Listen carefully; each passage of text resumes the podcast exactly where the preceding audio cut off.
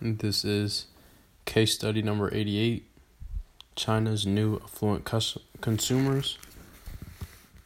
More than a billion super affluent consumers in developed countries are putting immense pressure on their Earth's natural capital. China is now the world's leading consumer of wheat, rice, meat, coal, fertilizers, steel, and cement. China leads the world in consumption of goods such as television sets, cell phones, refrigerators, and soon personal computers. On the other hand, after 20 years of industrialization, two thirds of the world's most populated cities are in China. China is projected, projected to be the world's largest producer and consumer of cars, to have the world's leading economy in terms of GDP, PPP.